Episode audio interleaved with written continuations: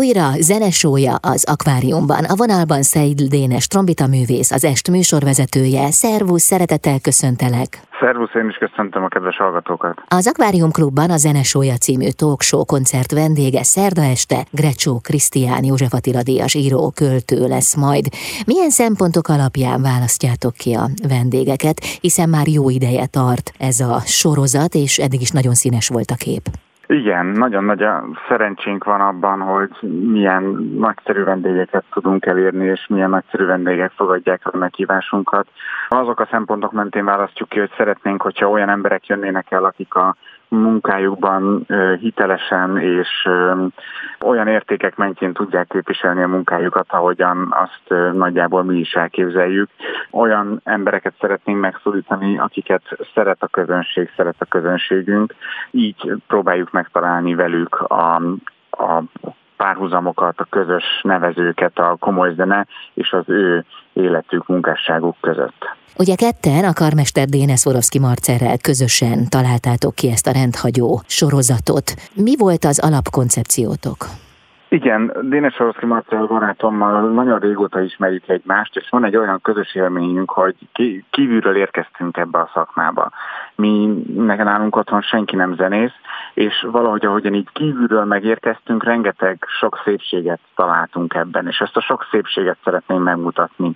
És onnan indult az egész koncepció, hogy azt vettük észre, hogy nagyon jó az, hogy rengeteg féle koncert van, és vannak ezek a klasszikus kiöltözős koncertek, ahol szépen felöltözünk, elmegyünk és meghallgatjuk, ahogyan nagyon hosszan zenélnek a, a zenekarok. Ebben dolgozunk, ezt tiszteljük és ezt szeretjük.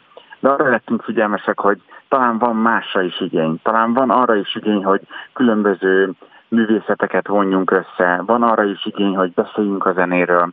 És azt gondoltuk, hogy Igazából az lenne a legjobb, hogyha ezt nem is feltétlenül csak mi csinálnánk ezt a munkát, a párhuzamoknak a keresését, hanem híres embereket hívnánk meg, olyan embereket, akik szerintünk érdekes munkát végeznek, akiknek valahogyan olyan szerepük van a társadalomban, amihez jól tudunk kapcsolódni, amivel együtt jól tudjuk megmutatni, hogy a komoly zenének mennyi aktualitása van. És érdemes eljönni majd február 15-én, és meghallgatni, mert rengeteg aktualitása van. Igaz, hogy több száz évvel íródtak, ezelőtt íródtak ezek a darabok, de, de nagyon bennük vagyunk még a mai napig. Nagyon sok közös van bennünk, és ezt a úgy próbáljuk bemutatni, hogy, hogy, hogy hívunk egy híres embert, ez esetben Grecsó Krisztián, és valahogy megpróbáljuk megkeresni azt, hogy, hogy mi a közös Mozartban és Grecsóban, vagy Wagnerben és Grecsóban. Szóval, hogy ez, egy, ez egyszerre egy izgalmas játék, és egyszerre egy, egy, egy felfedezés, egy ilyen kulturális kitekintés, és természetesen egyszerre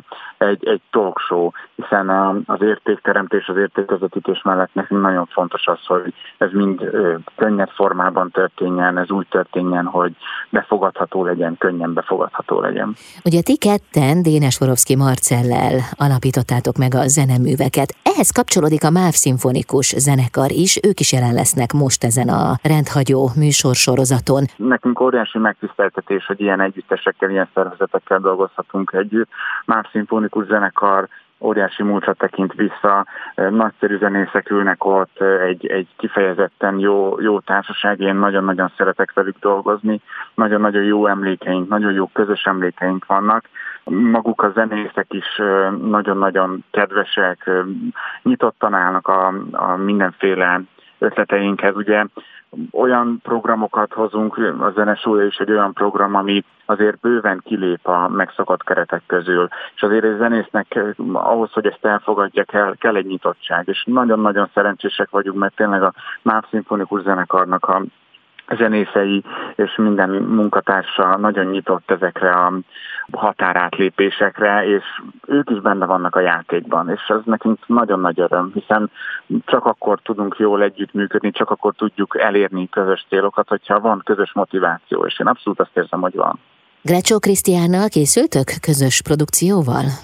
Igen, lesz közös produkció. A műsor az valamennyire azért mindig titok, de, de azt, azt elárulhatom, hogy hogy amikor elmondtuk Krisztiánnak az ötleteinket, akkor benne is fölmerült az igény, hogy, hogy mindenképpen legyen olyan alkalom, amikor a zenekar játszik, és ő is ebbe be tud kapcsolódni. Nagyon nagy megtiszteltetés, hogy sikerült meggyőzni őt, hogy legyen többféle koprodukció, tehát két olyan mű is lesz, ahol megszólal majd Krisztián.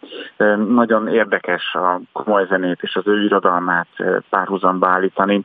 Lesz egy dal, amit feldolgoztunk, és szimfonikus zenekarral fogja ő előadni, én is fogok majd trombitálni, illetve a fináléban az ős zárószámaként is egy koprodukció lesz majd hallható, talán a többiet legyen meglepetés. Tényleg egy igazi különlegesség, egy olyan, olyan alkalom lesz ez, ami egyszerű és megismételhetetlen. Szerintem, ha másért nem, akkor, akkor ezért mindenképpen érdemes ellátogatni. Sikeres koncertet kívánok, köszönöm szépen. Én is nagyon szépen köszönöm. A zenesójáról beszélgettem Szeid Dénes trombita művésszel, az Est műsorvezetőjével itt az Intermedzóban.